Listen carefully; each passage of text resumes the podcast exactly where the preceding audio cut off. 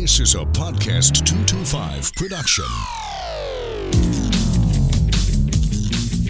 Welcome to the Clay Young Show. Happy spring, folks. In some parts of the country, I don't think they believe that's what they're having spring. But here in Louisiana, the weather is pretty marvelous. We're getting that Los Angeles style weather that we get for about 30 days a year, broken up over a few months. You're listening to The Clay Young Show here on podcast225.com, iTunes, and the Talk 1073 mobile app. And we are glad to have you here with us. Our guest on this edition of the show is Gordy Rush, former football player at LSU and the current general manager of the cluster of stations owned by Guarantee Media here in Baton Rouge. Gordy is also a very invested member of the Baton Rouge community from New Orleans and is going to be talking not just about sports. He was a guest on the show a couple of years ago. He's been on a couple times, but on that first show, we talked a little bit about his thoughts. And people who know him know this is that sports is not as big of a part of his life as I think people would assume that it is. It's like he doesn't just sit around and only think about sports or is only consumed with sports. And because he's in business and he's running that cluster. He's got a whole lot of other things going on. It's kind of like me with politics. I think people assume that all I do is eat, sleep, breathe politics, and that really isn't the case. In fact, in my company's catalog of clientele, that only makes up, that makes up a, a, a small part of the businesses we serve. Now I do it, and there are people who come for me to help with strategy, and I've helped with some campaigns but it isn't the biggest thing. It's because, in my opinion, politics, by its very nature, is the art of doing nothing while looking busy. Just gave you a few seconds to let that settle in, you know? And so Gordy is going to talk with us about Baton Rouge, the politics, some of the racial realities that exist. We're going to talk about the city of St. George and the specter of that. We'll talk about business going forward and what does he expect for the Baton Rouge region in terms of business growth and development. We will talk about leadership, of course, because that's one of his big things, talking about leadership. And then, of course, we will talk sports. We'll talk about the NFL draft. We'll talk about what's upcoming at Southern and LSU, talk about the two men who run those football programs there and what we can expect obviously, Gordy being a huge Saints fan, uh, we will talk about Tom Benson's passing and the, what the Saints have been doing with you know, the, with their with their players and the organization the last couple of years, and you know where everything goes from there. So that's the conversation with Gordy Rush that we'll we will have in just a moment. I want to remind you again about our May 20th fundraiser, the fifth year for Smoke 'em If You Got 'em. As many of you know, Guarantee Media has partnered with me in promoting this for the last five years, and they're going to be our partner. Actually, the last four years, and the or let me the last three years, and this will be the fourth uh, that they've been a part of that, and we look forward to it. Gordy's going to be there, of course, and uh, Taya Kyle is coming back. If you didn't listen to last week's podcast, our title sponsor this year is Mockler Beverage. We will have the Mocklers there at the event. Taya Kyle, as I said, is going to be there. And if you're not familiar with it or are here on podcast225.com and, and the Clay Young Show for the first time, I guess the first question would be why? Where have you been?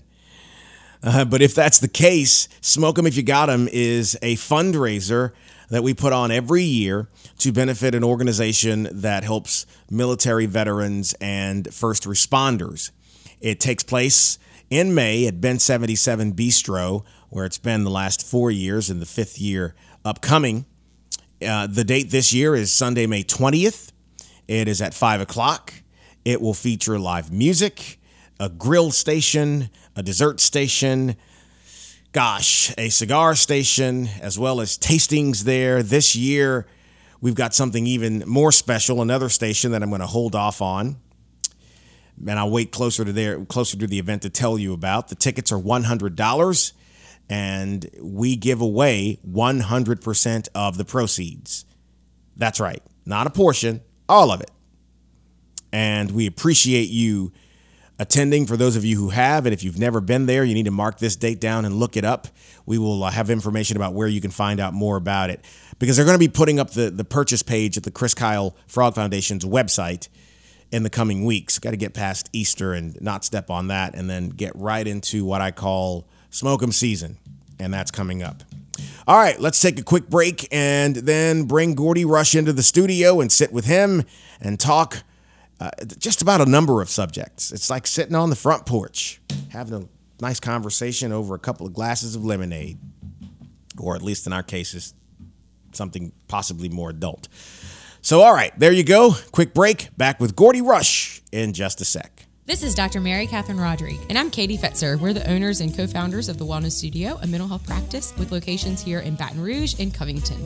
We are also your host for the Waiting Room podcast here on podcast225.com. Our podcast is a journey into the world of mental health. On our show, we're going to discuss some of the various forms of mental health conditions. We're also going to shed light on the various ways our listeners can get a better understanding of how the mind works and why we do what we do. So, subscribe today to get the Waiting Room podcast here on podcast225.com, iTunes, and the Talk oh 1073 mobile app. And now, today's Manners Minute. I hope you're looking for a nonprofit this week who can utilize your talents in helping those who need help. Here's a few in 45 seconds or less CASA, The Life of a Single Mom, Big Buddy, Eye Care, Kids Orchestra, Rocket Kids Foundation, Women's Council of Baton Rouge, Volunteers in Public Schools, The Arc of Baton Rouge, Hospice, Alzheimer's Services, Volunteers of America, Baton Rouge Youth Coalition, Cerebral Palsy Association, Louisiana Association for the Deaf, St. Lillian Academy, McMain Center, Gateway Therapeutic Horsemanship, Uplift, Miracle League, Mental Health Association of Greater Baton Rouge, Front Yard Bikes, Hope Ministries. There's no excuse for saying there's nothing I can do to help. Many in our community need you. Won't you get involved today? Visit hashtag BRRespect at mannersoftheheart.org to join the movement and sign the pledge. With respect, Baton Rouge thrives.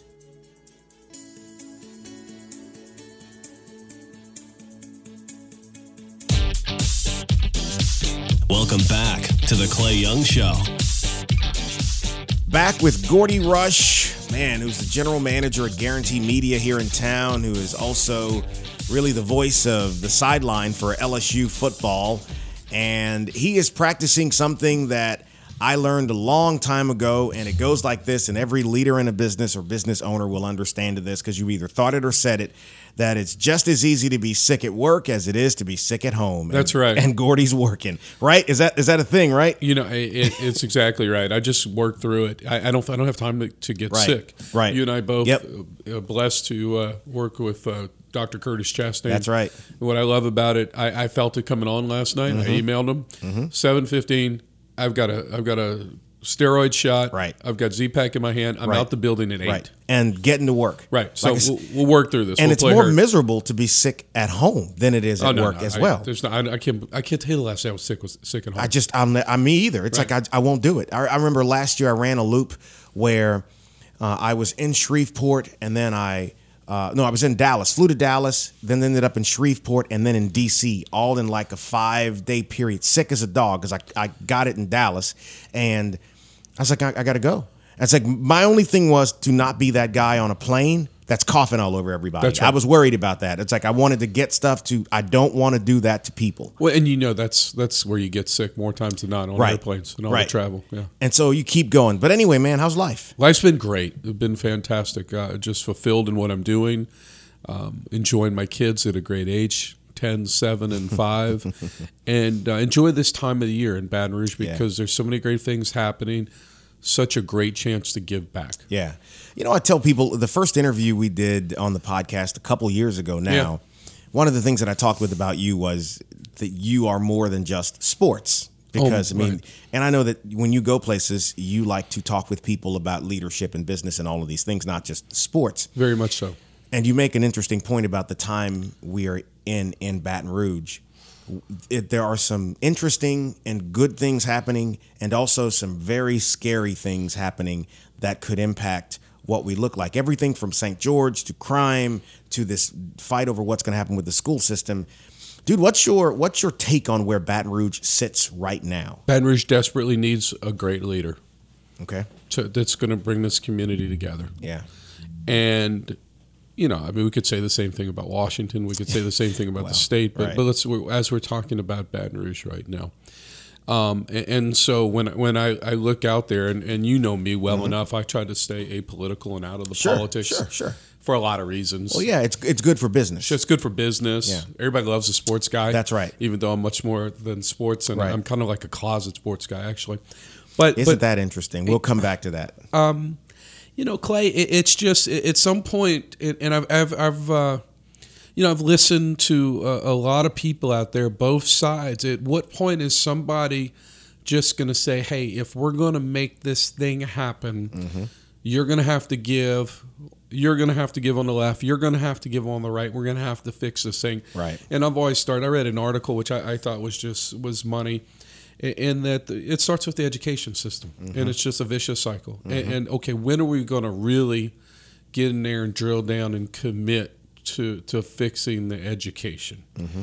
And um, that's my my thought on it. You know, I I go and I hear some some leaders out there, and I'm not putting them all out there, but you know they don't move when they don't move the needle, they don't inspire. Right. And you know, let me let me translate it to media.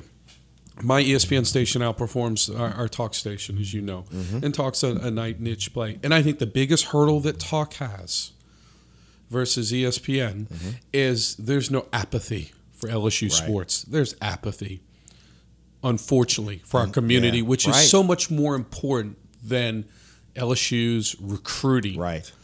Right? But when you get people paying money, and I've got grown men texting, wanting to know where a 17 year old high school senior wants to go play football, Right. when he doesn't know, Right. right, Right. he doesn't know. I did. I scratched Stanford off my list at 17 years old as a senior Jesuit high school because I looked at Palo Alto on a map and didn't realize it was in San Francisco. Right. Only to visit there eight years later and be what? Right. What did I the do? hell? What were you thinking? And and, and yet, I mean, we've got serious problems in our community. Yeah. And there's just apathy, and all you have to look is what was the voting percentage in the last uh, mayor's race? Twenty eight Right. percent. Right. That tells you all you need to know. It's so funny, and we Tom Schedler, who's having his own issues right now, said to me on the show, I think last year, that Louisiana is one of the highest uh, percentage states for registered voters, but always near the bottom in turnout. right. And And it's unbelievable. I mean, we if we have fifty percent turnout in anything, which is rare, we celebrate. That's still pretty pathetic. I, it, you know, I, I agree with you, and it's awful, and and and it's so much more important than everything else, Right. And and so, what is it going to take for somebody that that has that leadership skills to step in and want to be a part of that? Mm-hmm. I don't know. It's and, and you make a point when when you talk about business here, and I said this to someone earlier this year. I'd love your thoughts on it. I talked about the consumer confidence in Baton Rouge and how in our industry, in advertising and marketing and media, when people aren't confident about being outdoors, that means that they're not spending money, which means businesses suffer. Sure. And then there's a, a mental malaise that falls over an area, and you see it on the bottom line. And I, I hear from businesses across the board who said last year was a tough, tough year. Yes. Well, weather-wise, we didn't have another flood. We really didn't have much of a hurricane. You know, thank God we didn't have a summer like 2016. Things would have been up, but that mentally people were just down on the city. What's your thought about that reality? And do you see it changing or moving forward as being about the same? You know, I, I think that social media unfortunately overplays. uh, You know what Facebook initially started to be wa- was to share pictures of your family, Mm-hmm. Right. And now it's become a lot of false narratives out Yep, there. I mean, yep. we read about that all the time, and unfortunately. Uh, the things that are out there Mm-hmm. make you not want to go do anything, and I've got three small kids, and makes you want to want to stay a- at home. Mm-hmm. Right. And you know, we in Central, so I, my wife's from Central.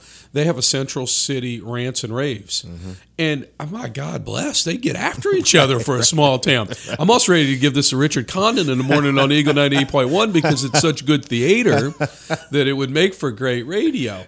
And, and and how about something talking positive? Now you know the Baton Rouge Zoo thing. Obviously, a big vote Yeah. coming up this week. Yeah. Okay, and so and, and I don't know all the facts. I know enough to be dangerous, and, and what I always say, I know enough to be a caller on an LSU post game show, which is just a little bit. Oh man, Right, That but- makes you dangerous, Right, and I don't have liquid courage in me, and those people That's usually right. have liquid courage to call that. First time, But- long time. But you know, something came up, and um, something came up, Clay, in in in the conversation, and and somebody said, I bring my kids to the zoo all the time. I'm also on the board for the First Tee, and their home is on Clark Park, which is right down on the corner, right there, uh, a little bit further down. And I bring brought my kids to Greenwell Park all the time. Which I think is a fantastic facility Yeah. right now. Yeah.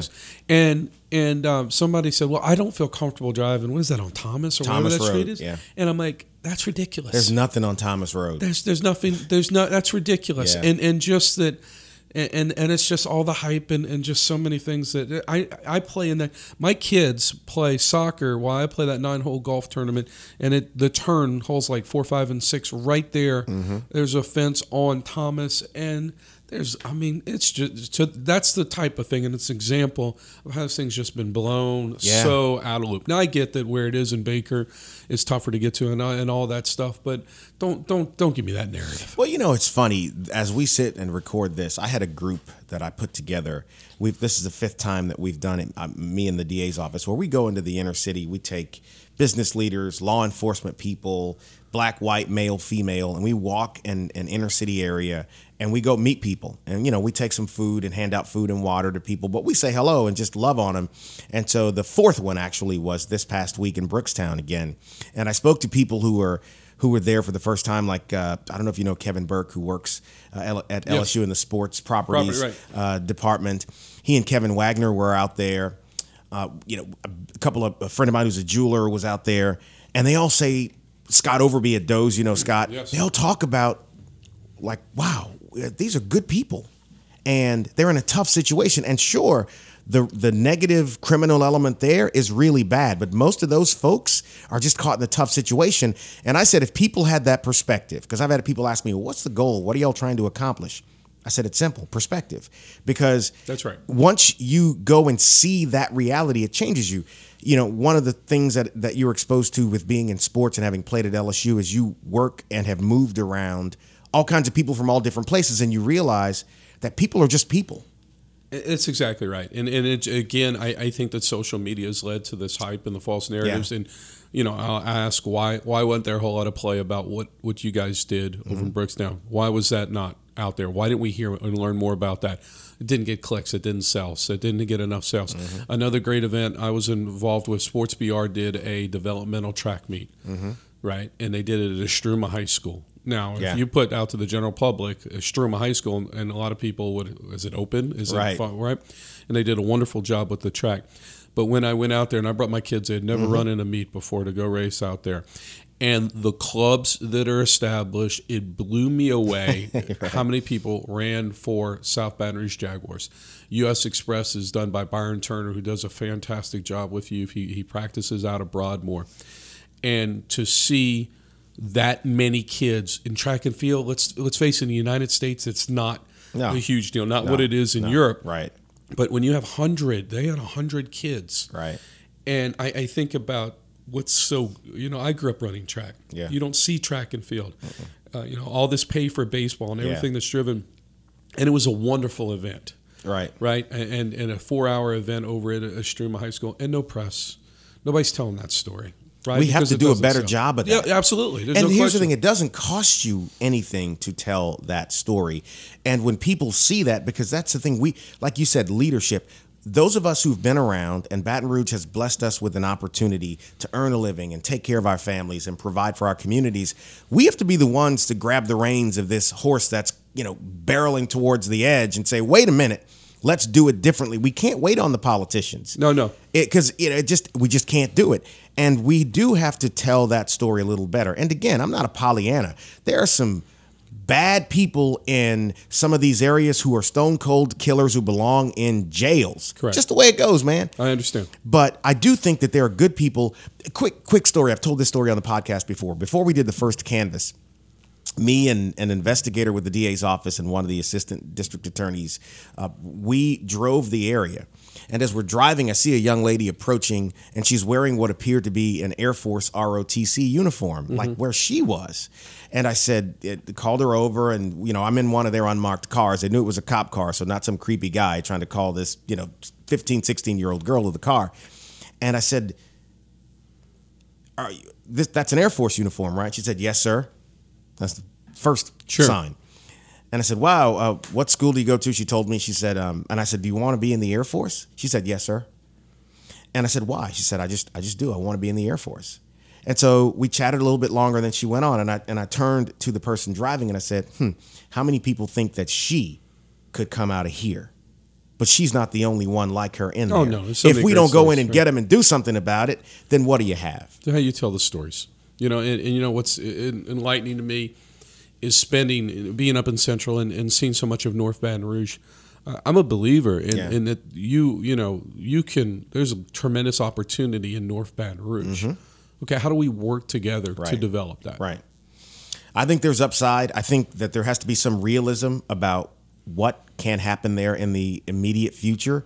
Uh, talking about people talk about the mall and all these things, and they've got this over here. Where that's not going to go to the Scotlandville area now. Right, right. but you can create something that doesn't look like a food desert which does exist there. And but it's got to be a collaboration in my opinion of law enforcement school officials and the business community. You've got to be able to deal with the crime educate the kids and then be able to incentivize investment in the area so everybody wins. Their jobs because people move their businesses there their options for people to spend their money there and business owners make profit but the leaders have got to do it and not say, let's just make it about race because people recoil That's right. in this society when anything looks like it's going to be just racial. Yeah, and, and both eh, both ways. And Yeah. you know, and at that point, I think when it crosses the line on both sides of it. Oh, sure. both sides of it. I, Yeah. I, it it's I check. You know, I check out. Eh, I've been asked to serve on a, as a board that's appointed by the city council. I, I won't say what which one it is, but I, I you know well enough Yeah. that I could do a lot of positive things Right. from a marketing, Right. from a sales, and and my my biggest reason for pausing is that okay my name's got to go in front of the city council i really know a whole lot of people and i got to get involved in that firestorm Yeah. how about no, No. Find, No. i'll find another way to give back Yeah. You know, it's so funny. Jared's going to hate the Jared Smith, who used to work with the chamber, is going to admit this. I had some napkins around here somewhere. i'm good go ahead Yeah, those things can start a brush fire, though. So I don't know if you want to wipe your nose No, with I'm those. good, Um, talked about serving on the airport commission. And I, I flirted with it a couple times. And this last time, I, I was really, really close. And just, I, I watched the council meeting and I said, ah, nah, I think I'll pass, you know? And I would love to be a part of helping the Baton Rouge Metropolitan you and i both fly a lot A lot. Well, a lot. I mean, I, you know, I, you know, I, I've got a lot of different ideas out Right. there. We fly enough. Uh, you know, the people that go to New Orleans. Right. I'll, I'll give you one word why they go to New Orleans. Southwest. That's exactly right. Okay. That's- All right. So how how do we? Okay. So how do you how do you how do you fix that? How and and so who does Southwest want to deal with? They want to deal with business people, Right. Or they they Yeah. want to deal with politicians. Yeah, I mean, you know, you we're only we're only going into, and I know we're going around the loo here, and I'll come back That's to fine. where we were, but we're what? It's Atlanta, it's Dallas, it's Charlotte, Charlotte, Houston. Houston, and I think that's it. Pro- for the most part. there- there That's used to be- ninety percent of it. Maybe a Right. shot O'Hare here Yeah. and there or something. But I mean, right. to be able to use it because you could get right in and out of it, but you go there most days, and there's not a whole lot of people. I remember going into Dallas on a flight last year and went around to get my luggage, and I was the only one with luggage on the plane. Yeah, yeah, yeah. No, right. I said, I crap, mean, somebody could have just said, hey, give me this, you know, instead of making me wait over there for one bag. I look, I've been through it, and you and I, and look, I'm going to fly to Baton Rouge as much as I possibly can. I- I, want the too. dollars to stay in Baton Rouge. Absolutely. I get, I get all that. I hate connectors, though. Okay, so yeah, and so my the biggest thing that I look at um, is not cost. Right. It's time spent That's- traveling. Period. Bottom line. In fact, you'll spend you'll spend more if it saves you time. No, there's no question. And you know, like I'll fly, I'll fly red eye to, Right. to get back. From, Oh, yeah. in the Baton Rouge. Oh, and yeah. Some, you know, American. I flew a red eye back from Seattle. Believe it or not, uh, overnight once to, to to get back. And so it's there's so many people that could do so many good things that are probably Right. like me and you that stop and say, okay, if I got to get into this political crossfire. Where I think people are putting their own political aspirations, their Mm-hmm. parties' aspirations, in front of what's best for the community. Yeah. Because the only way it's it's the only way we can get something done is compromise. the the St. George, the specter of St. George this go around. Um, I'm going to have Broderick Bagert with Together Baton Rouge on in a couple of weeks. We're going to do it this week, and I had a death in the family, and it kind of threw off the schedule. And so and he's going to come on, and he's not coming on to do the kind of pro wrestling villain versus hero type thing because I told him I'm not really interested in that. I want to talk about everybody's perspective in this, and I had Drew Murrell on with them a couple of weeks ago. And so I think people feel the inevitability of it this time. And I don't know that it is inevitable, but uh, for a lot of people, they're looking at it as a foregone conclusion. I won't ask the ob- obvious question of why do you think people believe that? But I will ask you, in your opinion, what does that mean for East Baton Rouge Parish as we know it if this happens? Well, I, I think what scares me is is that I think it divides East Baton Rouge Parish even more. Yeah. Uh, I understand St. George and, and they wanting to get the best education. Sure. You know, I, I just said that education is the most important thing. I live in Central. I live in Central because I married somebody from Central. I, Mm-hmm. Right. I, I you know, it's three miles away from um, my mother-in-law, so I was Mm-hmm. able to to move out there. So I understand the quality education that that community is able to provide. And and look, I, I went through parochial schools, and my mm-hmm. kids are out in central school system. Mm-hmm. And so, yeah, I, I've been fortunate with that. It's a tough topic. I, if it happens, I, I, I you know, I know that it's going to make Baton Rouge more divisive, mm-hmm. and and it comes back to uh, what's the number one need in this community is to fix East Baton Rouge Parish schools. Right. Period. yeah. And so, the, you know, show me where that that that the, the St. George fixes that. So it's you know, I know look, I got split feelings on, on it both ways. And again, I try to stay out of those things. Yeah. I don't know all the facts, Sure. but that's what concerns me about that. You know, it's I, I just wished I wish early on when this came up that emotions would have been kept a little bit more in check.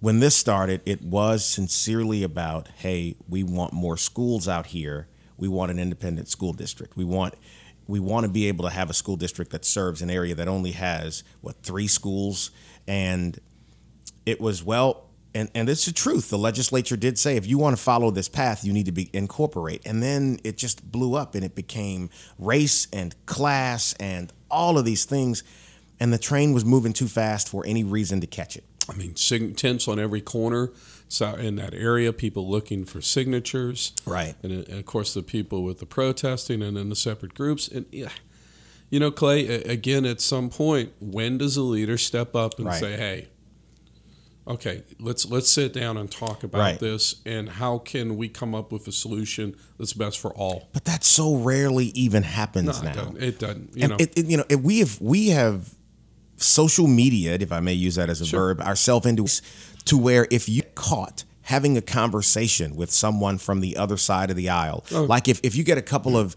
members of, of the legislature or even in the council out someplace having a beer or having lunch, people are like, what are they doing with them? right. It's like that doesn't help us when that's the attitude. We can't be seen talking. Be grown, you know what, men, and be able to sit down and say, hey, how can we work this out? I- I'm with you 100%. At what point do, does that happen? And you know that and what happens when when it gets so divisive? I'm to the point I don't watch the TV when I Yeah, get home anymore. Yeah. I, I you know both sides of it. And I Yep. probably my politics lean a little right of center. Uh, and, and I'm not overly passionate per se about it. But it's to the point I'm tired of I'm tired of local Right. I'm tired of listening to it because it's the same narrative, and we're getting nowhere. It's a vicious panel, and and what you know, and I'll, I'll tell this. I've never told anybody this. I'll tell you. So I voted for Donald Trump. Do you know why I voted for Donald Trump? Because I spent about 25 minutes with Donald Trump when the the first year he brought the, um, he brought the the. the Miss Universe. Yeah. He- they had me MC Yeah, yeah, yeah. like during the commercials. yeah. I wasn't going to do it, and they called. Say, hey, we need you to MC. We said you'd be really good. It was a Hollywood producer. I said, ah, I'm busy. He said, look, we'll pay you fifteen hundred dollars for one night. I said, I'm your guy. I'll be there. I'm your man, brother. I'm all about that. So I did the makeup, and I sat and visited with 20, 25 minutes with Donald Trump. So this is my Donald Trump story, and, and trust me, I don't, I don't, you know, some of the crap that he does, and and you know, he's a hot mess, right? But I thought he was real, mm. and I sat down, and he came up. and said, "Hey." He introduced me. He remembered my name, came back and said, "Hey, Gordy, appreciate what you're doing coming out here on a Sunday. I heard you, you got a small, you got a family. Appreciate you coming out here and giving back, and, and for this, it, it helps us having somebody locally." And the funny story is that Ruffin Rodrigue wanted to come meet him. Ruffin illegally broke in. His security like stopped Ruffin. He's like, "Is he a friend of yours?" I, yeah, he is. All right, I'll oh, you admitted to it? yeah, I have Ah, to. And he goes, All right, I'll take a picture with him. And I said, Great. So he took a picture and said, I know you. And this is what he said to me. He said, I know you and your type well enough. You're not going to ask me to take a picture, Right. but I'll take one with you too. Right. And, you know, I just thought the guy was real. Yep. And I, again, for, forget about the issues. I agree Sure, with Hillary sure. with some and, and Yeah. all that. But I'm going to I'm going to vote for the person. The real person. Yeah. And that's what it was. Now, you know, if I've been happy with it, there have been some good, some bad, but you can say that had I voted for about Hillary, anything, right? man. Right, right, right. Uh, and it doesn't surprise me that Ruffin tried to get in. He's just he- Oh, right, the best thing, he's got that picture at the front door at Ruffino's, Yeah. and it's all about him and Donald. There's no mention of Gordy Rush that made that together. He embarrassed me, or he got grabbed by the security guard. That's right. I was with uh, Tim Mockler last week, and we are laughing about Ruffin. It's like if you know him, man, and he's and man, and he's he's flying straight and level now. He's, he's been great. He's we, been- we- look, we all went through some rough patches. man, and I- you know, and I I I got to get over to his place in Lafayette. I just hear the the Ruffinos and River Ranch is, is River Ranch is special. Great area. I've eaten it in, in there the, in the area. Like they've got an outside area like Perkins Rowe, but I've never been over to the Ruffinos there. You know, the, the we talked about business here, and for people listening who are in business who want your take on where you think 2018 is going to go, what do you think? Well, you know, I think that 2018 locally, and I think the big category automotive, as we both know, mm-hmm. Uh, was a little soft. Has Mm-hmm. Just been soft. missed John Fabry. Oh, did I? yeah. I, well, I? I'm not. I'm actually playing golf with him Friday, Saturday. He told me he was playing right. golf. Yeah, that's right. So I'll get plenty of John Fabry. right. Obviously, you know, coming off some comps after all the water, and, and Yeah. Mm-hmm. that that just breaks the cycle, and it's been a little soft for for automotive. Um, yeah, I think nationally at some point it's got to slow down a little Yeah. bit. Unfortunately, I, this is my two cents on it. You know, uh, we, we know how much politics has to do with it. It Right. wouldn't surprise me if we see the economy 60 days before the midterm elections just start slowing down Getting and we get that narrative and hey, not as good as you thought it was. Vote and and um, but but I think this area I, I'm still bullish on on Yeah. this area. As am I. It's overperforming outside of Lake Charles. I think it's the second best economy in the state. Mm-hmm. I don't I don't know if um, my ex professor. Um, why am I drawing a blank? Um, uh, heck, I've done so many. He does a business report. Oh, uh, that Dr. Scott, Loren Scott, Loren yeah, Scott, right? yeah. And if he'll agree with me, I'm, I don't. I don't know as much data as he does. Behind Who Lake, does? behind Lake Charles? Nice, phenomenal, and what he does. But it's a great and, and certainly a lot better than the rest of the country. Right. And so I, I think we're we're in a great place. Uh, transitioning to to sports and where we are nationally i have ne- and i don't i'm gonna, what i'm going to say I, i'm going to tell you i don't like Sure. i'm going to admit that i don't like it i don't like that sports have become so political pro sports Yes. I don't mind people having an opinion. Like I disagree with Laura Ingraham, who said that LeBron James Sh- right. should just shut up and dribble. Eh, come on, that's come on. I mean, you don't have to agree with his opinion, but to tell him shut up and dribble, yeah, that's don't say that. Okay, but I don't like the fact that the the people who are presenting sports have made it so political. Yeah, and I'm with you. And you know, it's interesting is that uh, we've got Stephen A. Smith now on ESPN Radio. Yeah, you do. and I like Screaming A. I like Stephen A. more on TV, and I know what he was going to do on radio. Right. The problem that I have is that people go to ESPN Radio, go to ball games Yeah. to watch sports, Mm-hmm. and when you step out of that, you step out of that, it's a risk. Yeah. And and so I think Stephen A's show, it's screaming. It's it's a it's a unique taste. it's better for a Eastern Seaboard market than Baton Rouge. Louisiana. Not only bit. topical, but the style. But a shutdown is is when he comes in and has a rant, right, about the, the the shootings in Miami. And he says that, well, if that shooter was black and not white, he would never made it to the car in handcuffs. And I have to feel 25 calls on that. Right. And I think that's the problem. And there's no better example. You look at what Eric Reid uh, is going through at San Francisco. Yeah. Uh, this is a guy that's in a six year in NFL, has had a solid NFL career. been okay. I know the dad. Mm-hmm. Yeah. I know Eric. Yeah. First class kid. Yeah. Right. And obviously, he has been passionate and kneeled with Colin Kaepernick. Yeah. He's struggling to get signed. Yeah. I think he gets signed at some He point. but- likely will, but he's going to wait. Yeah, and it's going to be less money, Yeah. and than he deserves, Yeah. and, and all of the above. And uh, you know, I, I think that the, the reality of it is is that unless you're LeBron, Mm-hmm. A, a, a top, you know, less than one Mm-hmm. if you you cross that over, I understand the spot the owners are in. Well- and at, at the end of the year, ch- sports is ha, has its challenges Yeah. Yeah. right? The millennials right now are more interested. They're they're making sporting events out of video game Right. competition, Unbelievable. and sports has its challenges. Yeah. And so, if I'm an owner of my franchise, Right. right, and it's all about long term equity in this thing, then I'm really conscious. I understand why. And is it the right thing? I, I don't I don't think so. Well, but in business, it's different. I will say this: that I think you you hit the nail on the head uh, because for most people, you know, it's sports. It's a distraction. It's a chance to get away from the maelstrom of everything else you're dealing with in life. Right. And then when you when you're saying, God, I came to this to get away from politics and all of this stuff, and now it's in front of me.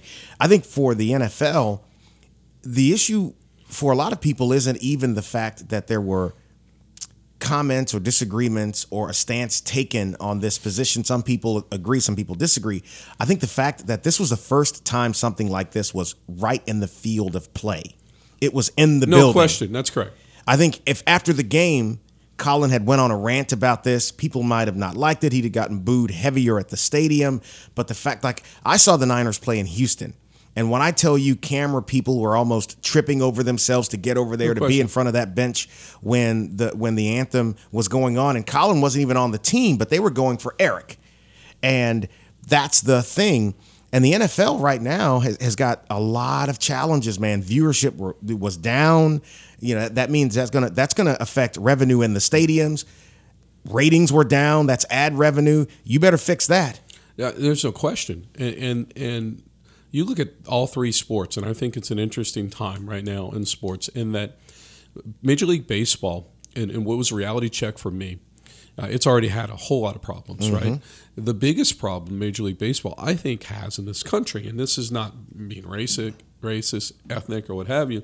I walked into the Rangers locker room, Rangers Astros locker room, in uh, with Jack Marucci, Marucci bats, and this was two years ago, and it really struck me. I was surprised that the language in the locker room was not English. No, it's Spanish. And so what you're having Yeah. now is until, you know, Jose Altuve, everybody loves him with the Astros, but if you can't market him right. to the general Mm-hmm. market, you, you have some challenges with that. Yeah. And so you have that. You have the NBA, which is issues. Uh, The problems with the NBA is this: is you got four or five super teams, and then you got a bunch of crummy teams, Man. right? And like, so, how do you should- market the other teams? It's like who even thinks about these other teams? I mean, because all you see if you watch sports, uh, you talk, you hear about LeBron's team or the the the Warriors, and now Houston. Houston, what did they do? They went and got three great players. Oklahoma Yeah. City's got three great players. Boston, Yeah. yeah, one of them got hurt. They So will never unring that bell, though. And so you're going to have the same four or five teams Yeah. that are playing each and every year. So now that team lost interest. And so I think that what what because of and, and one of the things I think that, that I've watched a little bit more of is soccer. And, and from Yeah. this standpoint, I'm trying to get into that. what I more. see from that is, especially the English Premier League, Yeah. MLS is slowly coming. It's got a lot of challenges. Yeah. and, and I'm not saying it's gonna or it's gonna overtake one of the top three, but more people. Why I watch more soccer and I like my kids playing it. One tremendous sportsmanship out there. Um, it, it plays all the time out there, and you don't you you go to it and there's no timeouts. It's two halves. They play the whole time, and it's sport, Yeah, and it's not all the other crap. grows your cardio too, dude, because they are some of the most ferocious athletes on the planet. I, Kurt, They you can know, my go. doctor has me playing on Sunday. I burn eighteen hundred calories. I need to come learn and, uh, and and come run with y'all. You know, Come is, on. Luke, is Luke drinking? But by the time it starts in the morning, No, or- no, Luke. Luke's not an athlete. Let's let's put it out there. Luke's Talking an about- ex-athlete, but this this we won't even get into names. He's a goalie, so goalies just sit in the net and talk.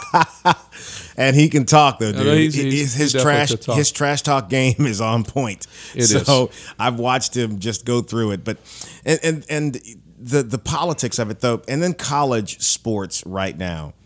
This is so amazing to watch. We're talking about college sports so much earlier than we used to because of all of the options you have to learn about what's happening, and the big talk is what's happening. I watched a, a little montage on, on Nick Saban last evening about the, one of their first spring practices. If you look at the NFL draft and the, the intricacy of information that's out there, that I'm wondering, why the hell do I need to know that? Some of the stuff that they're telling us.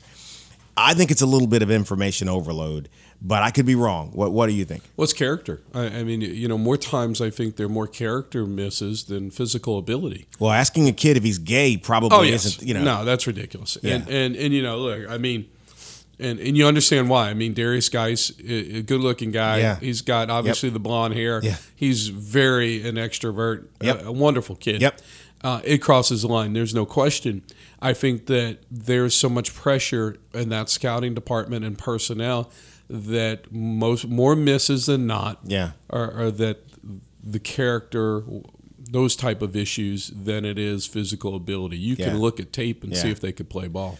Well, and in the draft, I think Saquon Barkley is, is, in my opinion, the best player Right. all around. He's a difference maker. You have any idea where you think he's going to go? Because it's everything's shifting around now. A couple weeks before the draft. If you made me guess, I think he goes fourth to Cleveland. Cleveland. And because, and the reason why is that running back, you know, the life cycle of a running back or the career is usually four to five years span. And so it's a quarterback driven league, Clay. Mm-hmm. Yeah. You got three quarterbacks that, that everybody has grades on, and you got a lot of teams. You got eight teams Yeah. that need a quarterback. We just saw the New York Jets give away every second round Mm-hmm. pick they had Don't know that I love that. to move up, but they've got to have it. Yeah. They feel like they're a quarterback away. And if you, you know, the Jacksonville Jaguars, if they have an elite quarterback, they might have won the Super Bowl Right. last year with that Right. roster. And so I think Barkley is the best talent. Although I, uh, I saw Notre Dame's guard Quenton Nelson. He, oh, I saw him on film before LSU played him. He was dominant against LSU. He's something special too Yeah, yeah. that a lot of people aren't talking about. But it's it's it's a premium on quarterbacks. You'll have more, you know, you'll have more picks go in the first round and Yeah. more quarterbacks. You'll probably have five in my my mind. And uh, you know, I think the, the the question locally is at what point do the Saints address their future? So, because I want to get to that, because there's a few things about the Saints that I, I want to get to. And I even want to ask you a question about my 49ers. So, just, you know, Sure. I mean, uh, um, talking about these quarterbacks, man, so soon after Johnny Manziel, I don't know that I would roll the dice on Baker Mayfield. He just looks like Johnny Manziel on steroids. He doesn't have some of Johnny's demons, at least that we've heard of. Right. But we've got video of him running from cops and the whole thing going on. And some of the stuff on the field doesn't bother me as much. I don't think I think that's more maturity than character. But his judgment, like him filming and doing a, a video series about the draft and separating himself out, it's like is that I don't know, man. If maybe if there was no Johnny Manziel before him, I could say I don't know. But is is he so close to Johnny Manziel that you go, I'll, I will pass? Off the field, I think that, and that's the things that you and I don't know about. Yeah. And people that are doing deep dives, we know Right. a little bit on the outside. Um, those conversations that are being had with executives in Lincoln Riley, who's Mm-hmm. the head coach at Oklahoma, and Bob Stoops, and Cliff Kingsbury, who was his head coach at Texas Tech that he ran from. People are going to do deep dives on all that stuff, even more so because of Manziel. Why I like Mayfield better than Manziel is that I got a chance to Manziel see Manziel play, Yeah. right? Obviously up close for Yeah. two years. Yeah. And the issue, or three years actually, Yeah. LSU played him, if I'm not mistaken. Uh, two years, two years Two they years. played him. Is that at the end of the day, Johnny Manziel could not set his feet in the pocket Right. and throw the football with accuracy Right. enough consistent to be successful. Mayfield can do that, Mayfield can do that. and he's got a gun. and I think an interesting thing, and the Saints are about as conservative Yeah. Is uh, the, in terms they will not take risks. Um, Mayfield kind of fits on the field a little bit with Payton. Sure, likes. sure. I don't think he's there. Saints Yeah. got to move up to get him. He'll be gone off the board. Maybe. yeah. I, I mean, Buffalo's sitting at twelve, and so the, either they're moving up or the Buffalo's trying to get up. uh, They're trying to get somebody. I don't think they get a top three guy, Yeah. meaning Allen, Rosen, or Or um, or Darnold.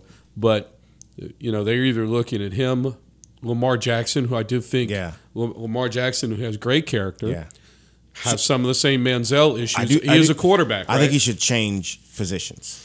We'll see. I don't like him as a quarterback. I, I think that for the same reasons. Yeah. I, when you scout him, Yeah. he he's not accurate enough in the pocket. But he can fly. He can fly, and if somebody can work on that accuracy, Yeah. and the good thing is he comes from a good teacher in Petrino. Yeah. He can be- a jerk on the field, but he's a good teacher, and and that's the question. Somebody does a whole lot of history on on Jackson. I think you've got to let him sit for at least a year, if not two years, and hopefully he picks up his accuracy a little Put, bit. puts on about 50 pounds. So yeah, and and so, but it, you're right because I mean, you know, I think the best conversion I've seen of a dual threat quarterback in NFL history was Steve McNair, Yeah. and and and finally in Man, the league, that he is so realized, true, right? He realized in year I saw him play uh, Southern.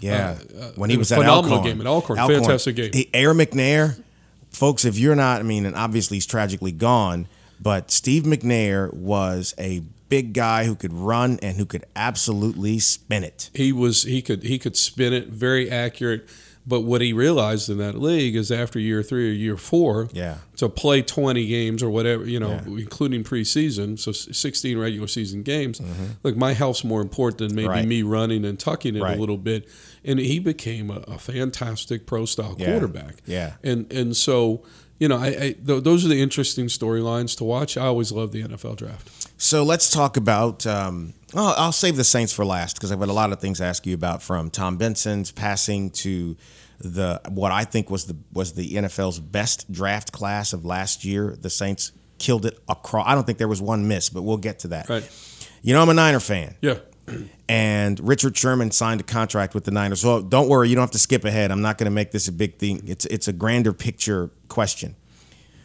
The the new way general managers and coaches are using analytics to build teams. Like, okay, if you're not a sports person, this is going to sound like we're speaking Portuguese, but I see what Shanahan and Shanahan and Lynch are doing. And the Saints did a little bit of it last year. Explain to me the new way teams are going about finding athletes and plugging them into systems instead of just going to get this square peg and trying to get them in a round hole. Well, uh, there's some salary cap. Obviously, there's some monetary things with that, and and so in baseball we see a whole lot more statistics. Jeff Luhnow built the Astros, Mm-hmm.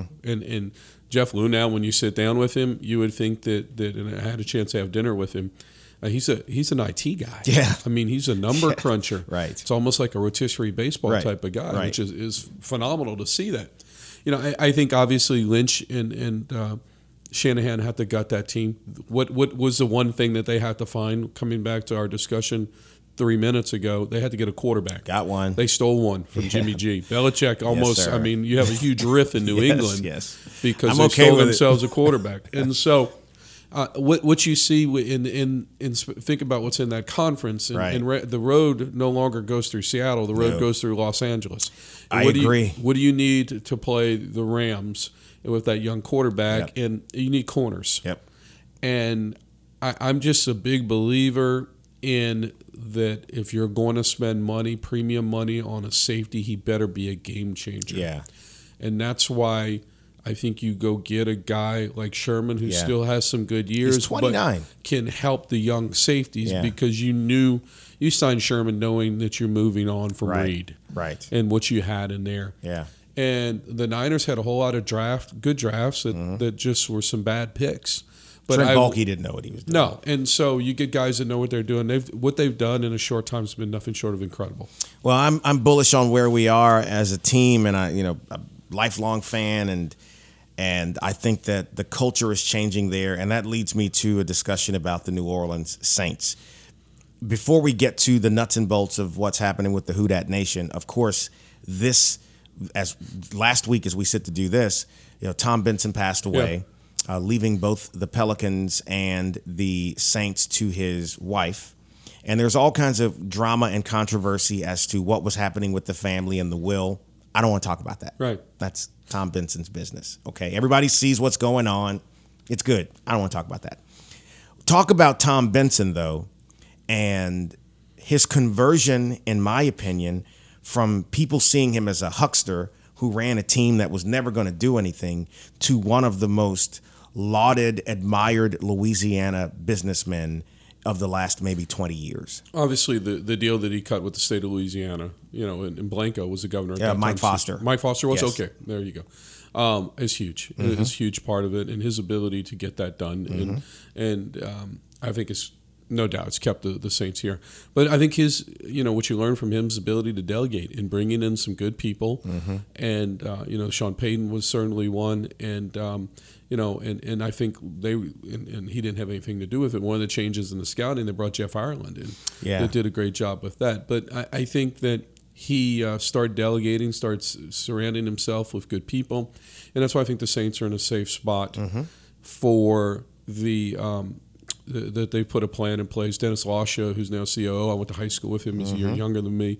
You got some sharp guys in there, and, and so I think they had a, a great plan in place. But the, the, his reputation as being someone who wouldn't go spend the money on the real talent. Like when, when free agents were out there, the attitude around Louisiana was, uh, we're not going to go get them. We're not going to spend money. And even Drew Brees came for a song at first until he signed, you know, eventually signed that $20 million a year deal.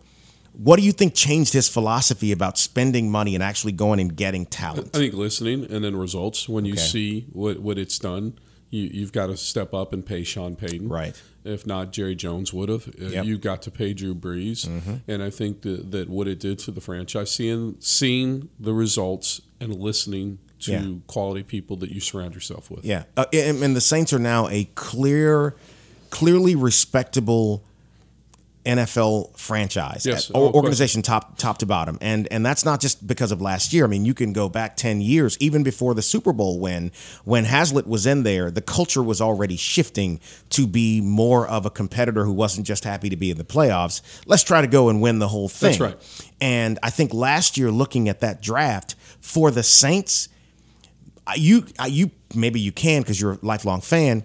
I don't recall ever anybody talking about football acumen of an organization of the Saints like they did last year. It wasn't just hey they got a great offense and Drew Brees and Hall of Fame. People were saying smart. They had it together. They had a plan and they executed it. Was that a first?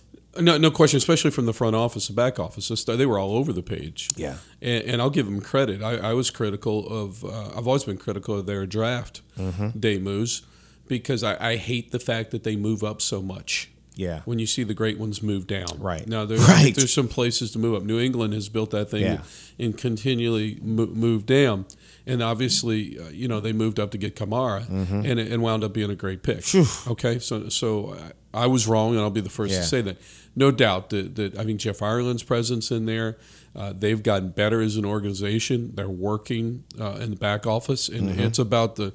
I mean, that league's about the Jims and Joes. The Right. biggest question for the New Orleans Saints: When do you address the quarterback of the future? Yeah. And that may mean that you make a sacrifice or two on the the short term goals of adding another piece. Meaning that like don't get something over. else. Go get a young quarterback. Right. If you're, what are you? They're 27 or something in, Yeah. the, in this round. Yeah. Let's see if they, they traded a one and two to go get a quarterback. Then that's two difference makers. Mm-hmm. Or do you do a one this year and a two next year?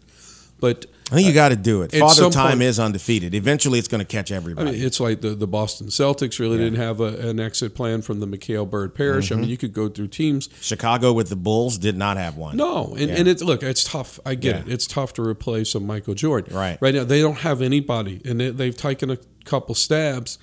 And is there somebody that they really uh, are in love with here Mm-hmm. that makes a whole lot of sense?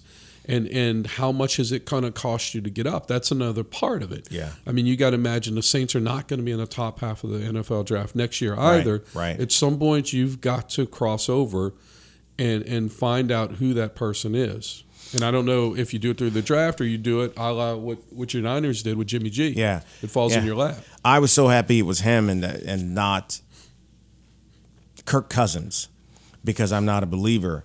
I believe Kirk Cousins is a serviceable quarterback, but as a business guy, I'm always looking at an asset in its previous position to okay, if someone is selling something like it's a fire sale, Right. Right? As a as a buyer, I need to go learn more about why because if this asset is way up here and I've got all the resources to to maintain it, like what would make you as as Washington never want to commit and say I'll give we'll franchise you 2 years, we can date, but I, I don't think I can get by the jewelry store. Well, and also the, the other side, you got to do your research. Something you know, Snyder has not proven to to be a great owner either. No, he is not. You know, but this guy was drafted I'm as their you. backup plan to RG3. That's right. and I, I'm with you 100, percent and, and no doubt Minnesota overpaid for Cousins, questions. whereas Niners get Jimmy G. But you know, it comes back to the Jets gave up too much to move Yeah. on for the Colts. You got to have a quarterback Yeah. if you want to play, and and there's so many great teams out there that that simply just didn't have the quarterback play. Uh, even even when the Niners had, you know, Kaepernick had some moments. They had a very good roster that Mm-hmm. Yeah. got beat up and pretty pretty that's, quickly. That's the truth. He had a great roster around him and a coach that basically was an extension of him on the field. He was given a very specific game plan of what you do when you drop back. You, it's either this or this or or run. And Harbaugh admits that. And you know, you you think about a Drew Brees, who in my opinion is the greatest saint of all time. Do you disagree? No, I agree. Okay, and, and is a Hall of Famer. I think he will go down in my as, as a top fifteen. Some some even say top ten quarterback ever. And I and I, this I really feel that way. But if you look at him when his run started, everybody would have said, if we don't win a Super Bowl with this guy, we really ought to just fire everybody. Yeah. No, He's you got to have that guy that you going. It may not be today, it may not be next year, but this guy's going to at least get us to the championship. You know, the funny thing about Drew Brees, and, and it was that Nick Saban got overruled in Miami when he wanted him. And doctor ended up said with Daunte Culpepper. had Yeah. Daunte Culpepper, and Nick eventually went to college, and I, he's always been a better fit at college because Yeah. he wants control, Right. control of his rosters, and and so the miss on Drew Brees, Tiger fans can thank that. That was that put him in Alabama, in my my opinion. But Oh, man. you know, coming back to. Um, I take back all the nice things I said about Drew Brees. No, I, I, I you know, I think that the quarterback's everything in, in this league, and and um, so Cousins, uh, you, you overpay on Cousins, and you've got to take your stab, and uh, Right. that's the thing about New Orleans. Uh, either you're going to trade for somebody that's been a backup rookie somewhere Mm-hmm. and get him on your roster now, or you're going to move up in this draft and get somebody. And I don't know if that guy is Lamar Jackson, if it's Mayfield, or if it's Mason Rudolph. Do they feel like one of those three fits them? I don't know. So transitioning here, you know, we're months away from football in Death Valley and up on the bluffs there, and you know Dawson Odums at Southern is is building a new culture there. He's he's trying to modernize something with not a whole lot of money, and I think he he is really into building a, a group of young men who can be respectable contributors to our community, and I think he's a gem there He- at he's, Southern. I agree with you 100% with that. And, and I like, uh, you know, I, I like what they've made some steps with the, the athletic department Mm-hmm. over there. But you know as well as I, the problem is the money that should Yeah. be going to athletics does Yeah. not get to athletics. hasn't And I understand years. the discussion about HBU, but if if I was black and my child was looking at Southeastern and Southern, and Southeastern has has about ten supervisors for academics and 30 computers in Strawberry Stadium and the weight rooms here, the training room, and they have all these facilities and Southern has not invested in this program. right, You know, what, what's best what's the best spot for my kid? and that's the thing. You want to compete where you should be competing. They need to invest in athletics. I agree, and and you got a good coach who's a good Great man, coach, great coach. and he just he's he's just so good for Baton Rouge. Right. I'm just so proud of what he is doing there. And then across town at LSU, Coach Orgeron, who is the most enthusiastic LSU supporter person, a part of the organization you can ever find.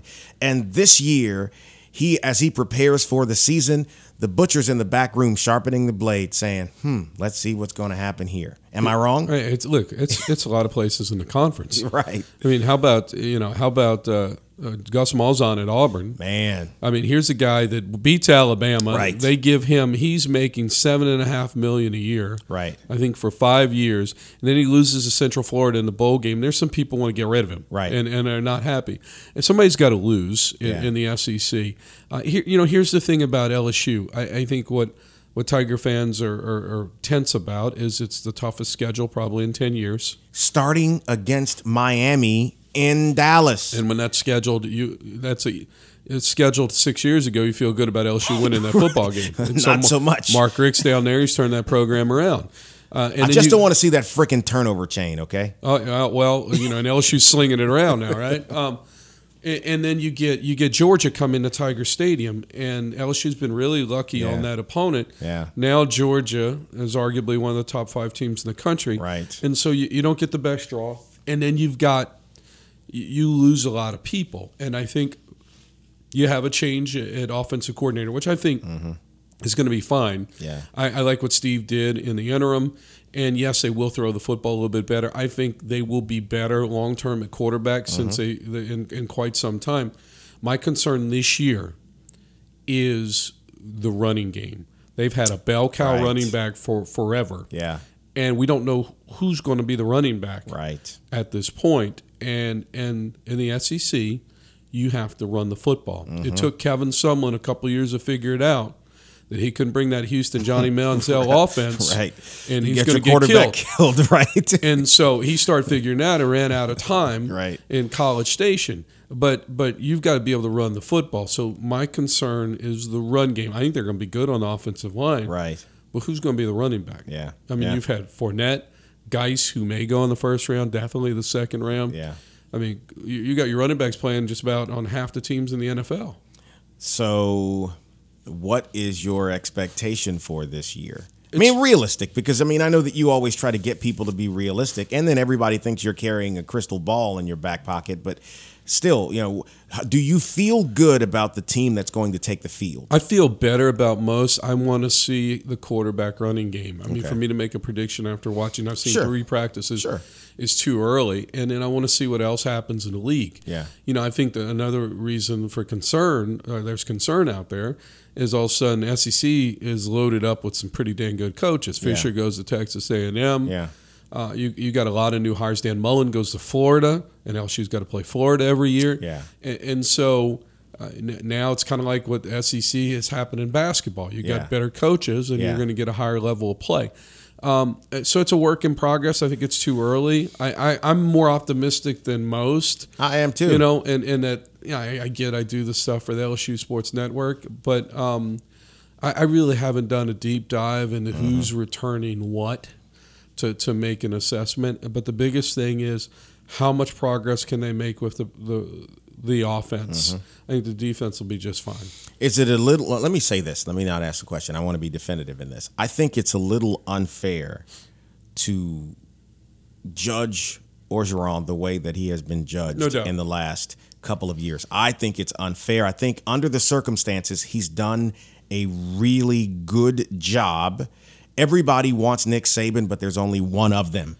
And I think the man's done a good job. But my fear is that people are going to be baying at the moon for his blood if this is not at least a nine win season. Oh, no doubt. I, I think that if it's eight, will be eh, yeah, it's about I think what most people would expect. You get to seven or you know below eight, then then yeah, you're going to have But some that people barking. happen, but though. no, he's definitely. I think he's definitely the coach in 2019. So Yeah. no, uh, and yeah, I mean if you got to give him a chance, I thought he did a Right. nice job recruiting, even Yeah. though he had some misses on signing day. Yeah. You know, I, I think that the two things that that if I was sitting down with Ed, I would say. You know, I, both he and Matt Canada took some some PR hits Yeah. that could have been handled better. They hated each other. Yeah, and, and so that it could have been handled Yeah. better.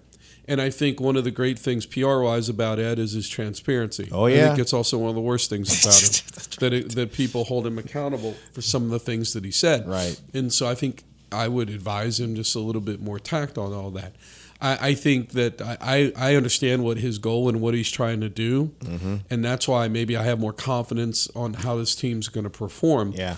And my biggest question for Ed, and we go back to leadership, Yeah. is now is this and and so the spots he ran into a little problems with at Ole Miss and he's definitely a different guy from what he was at Ole Miss. Mm-hmm. Sure. But I think the biggest question that when you play in this league and the competition is what it is and you've got the experience in some of these coaches, it's this.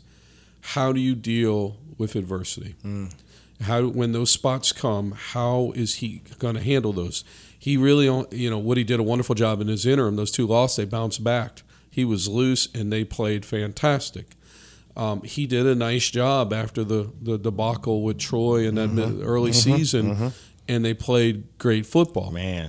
Right, Yeah. great football down the way, and if they, you know, if they get better kicking performance, they beat Notre Dame. Right. whole lot people people are feeling better. Um, how do you handle those spots with all of these one these these really talented coaches? And the, you know, there's a wonderful reason for hope if you want to go look at a very similar situation in Clemson with Dabo Swinney. You get Mm-hmm. Yeah. a chance. He works with a guy Jon Gordon, who's a, a leadership coach. Yeah. and Dabo came from the same thing. He was a wide receiver coach and does Yeah. a wonderful job with that. I think that's one thing I'm interested in watching Ed and to see how that happens. couple of radio guys, man. You segued on your own perfectly to where I want to finish this. Okay. I know that you have spoken to groups. Yes. uh, motivating sales teams because at, at core, I know people think you're just the you know the sports guy, but what you do. 90% of your time during the day is in business. It's strategy. It's managing the people who work for you and charting a path forward. And so, your philosophy on staying motivated in the midst of all of the things that happen in a week, in a day, in a year would be what? I, I just, you know, it's it's funny that uh, I actually told this story. I spoke at Manship School this past week, and I so, some I got interviewed by another radio conglomerate, and, and I was in Bethesda, Maryland. And the guy looked at me and said, "You know, we can, boy, you do a great job for us in this region. We can move you to, to Atlanta. We can do this. We can move you to so and so." What is it that really motivates you? And I said, you know what motivates me? I want to get up in the morning, look in the mirror, and be excited in what I'm doing. If mm. that happens, everything else falls in place. And so, what Guaranty Media has done, specifically Flynn Foster, our CFO, Forrest Mills, is they've given me a dry erase board to mm-hmm. operate with. And for us to have gone now into TV, for us to have partnered and uh, acquired GatorWorks, mm-hmm. And I vetted out that thing for two or three years and realized if you're going to get into the digital media business, own it Yeah. okay, that was the best play. Yeah. And, but it, it took a lot of time to get to that. Is that for me, I'm fulfilled in what I'm doing. Right. And um, and and we communicate well, we understand each other, and I think that I'm able to manage up and, and manage down and, and the way that I want to, and, and that's fulfilling. I don't know that I, I put it on dollar bills at all. I, you know, I wouldn't put it on necessarily ratings or anything. It's are you fulfilled with what you're doing?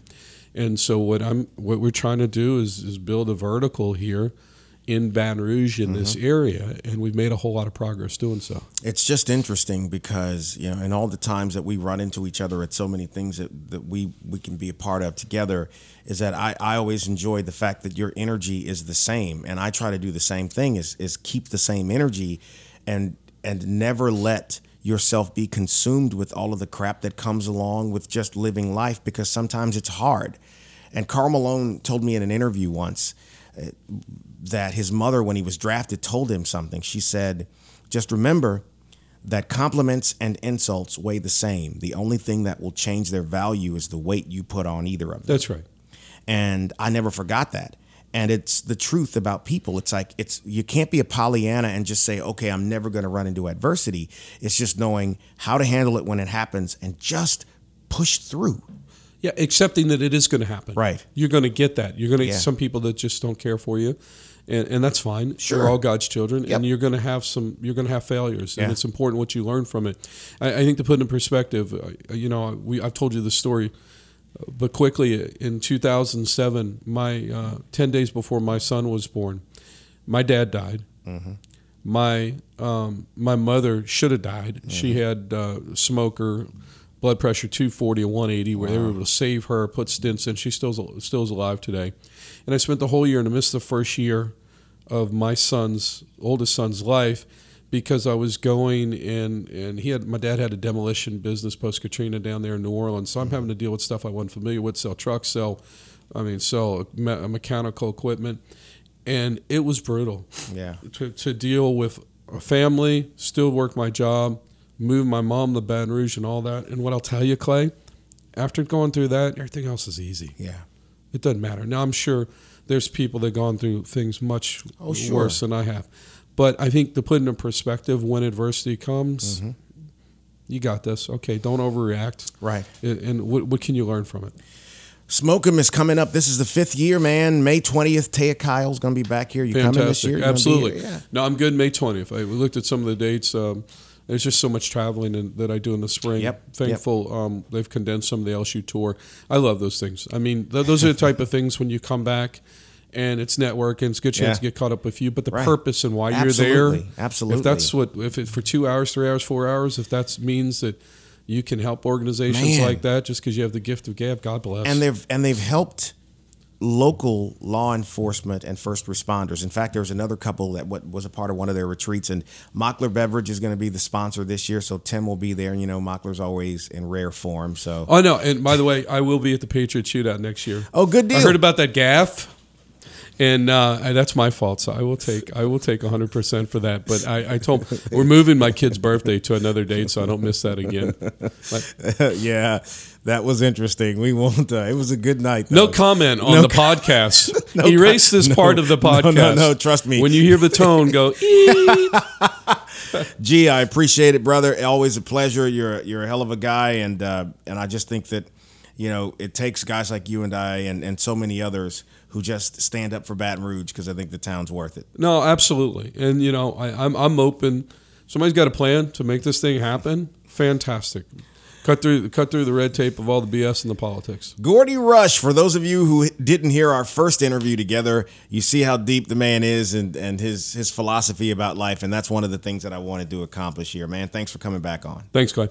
Promote your business or organization on podcast225.com. Podcast225.com is quickly becoming a weekly tradition for Louisiana listeners. Every month, thousands hear the weekly Clay Young Show. Every week, Clay sits with some of the state's most fascinating and entertaining people. Posting your company's logo on the podcast225.com website or having a professionally produced commercial air on The Clay Young Show is a great way to access a loyal and informed audience. Get more information by calling 225 214 1550. That's 225 214 1550. Clay Young here with John Conroy, the founder and owner of Pest Stop Do It Yourself Pest Control. You know, John, people are often wondering where to go if they want to find out about killing ants, termites, spiders, mosquitoes, what have you. And it's a concern. And you end up in the big box store waiting for an answer. And really, the answer is go to a Pest Stop location and ask any question. That's exactly right. If, if you're tired of the mystery all of pesticides, mm-hmm. come see us because we'll give you exactly what you're looking for. Not only you know what to use, but how to use it. That seems to be the big question. How do I use a professional strength product safely around my kids and my pets? And it's very easy to accomplish. And you save money in the process. Ooh, a lot. So if I'm in the New Orleans area and I want to get my hands on the product, how can I find Pest Stop? Well, in Metairie, we're located at 3512 Severn Avenue next to the Pepper Mill. On the North Shore, we're at 1417 North Highway 190. That's next to Sherwin Williams or Villere's Florist. And on the West Bank, we're on the Palco just past the Harvey Bridge. And of course, in the Baton Rouge area at 806 O'Neal Lane, Pest Stop, your do it yourself pest control solution. This is the Clay Young Show on podcast225.com. Man, enjoyed that conversation immensely. Went on for over an hour. I hope you did too. Would love your feedback. You can email me, clay at podcast225.com. And of course, you can follow me on Twitter at ClayYoungBR or on Facebook forward slash Clay Young. Thank you so much for listening. We appreciate Gordy making time and playing under the weather here, man. Like I said, you could be sick at work just as easily as you could be sick at home. I try to practice that. It doesn't always get me a lot of kudos around here, but yeah, well, you know, such is life. All right, have a great one, guys, and we'll catch you next week for another edition of the Clay Young Show. And and incidentally, I I mentioned in the interview with Gordy, I want to say again, we have scheduled the interview with Broderick Bagert with Together Baton Rouge to address the St. George split, and that'll happen in a couple of weeks. So stick around for that. Till the next time, you guys be safe. Take care of yourselves. Thanks for listening. Join us next week for another edition of The Clay Young Show.